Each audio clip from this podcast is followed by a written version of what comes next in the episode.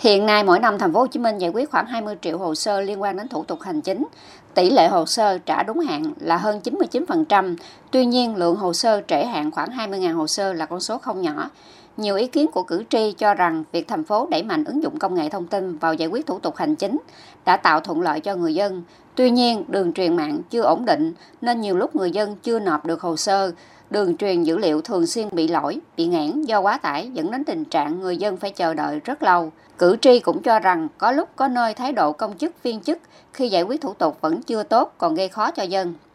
Theo Hội đồng Nhân dân thành phố, qua khảo sát 1.245 mẫu ý kiến của người dân về trách nhiệm thực hiện công vụ thì có đến 53% chưa hài lòng về thái độ phục vụ và có 12,8% ý kiến cho rằng người dân phải đi lại 3 lần để làm thủ tục hành chính. Nhiều người dân mong muốn chính quyền thành phố nâng cao chất lượng giải quyết thủ tục hành chính qua dịch vụ công trực tuyến và rút ngắn thời gian hơn.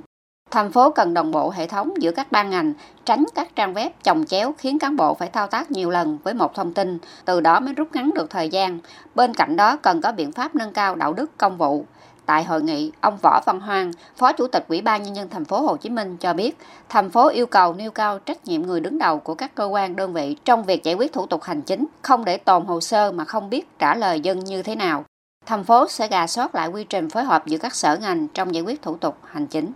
rà soát tất cả các cái quy trình liên thông hiện nay của các sở. Mà đây là lãnh đạo thành phố sẽ phải trực tiếp làm để xem coi vướng cái nào, khó cái nào, đã đúng rồi, còn trách nhiệm của những người đứng đầu như thế nào trong việc trả lời cho các ngành. Hệ thống hóa, mẫu hóa lại các cái câu hỏi, các vấn đề hỏi để làm sao cho từng ngành, từng sở biết mình trả lời cái gì. Chúng tôi cũng sẽ cố gắng là chấn chỉnh lại cái quy trình liên thông để làm sao là giải quyết nhanh vụ việc.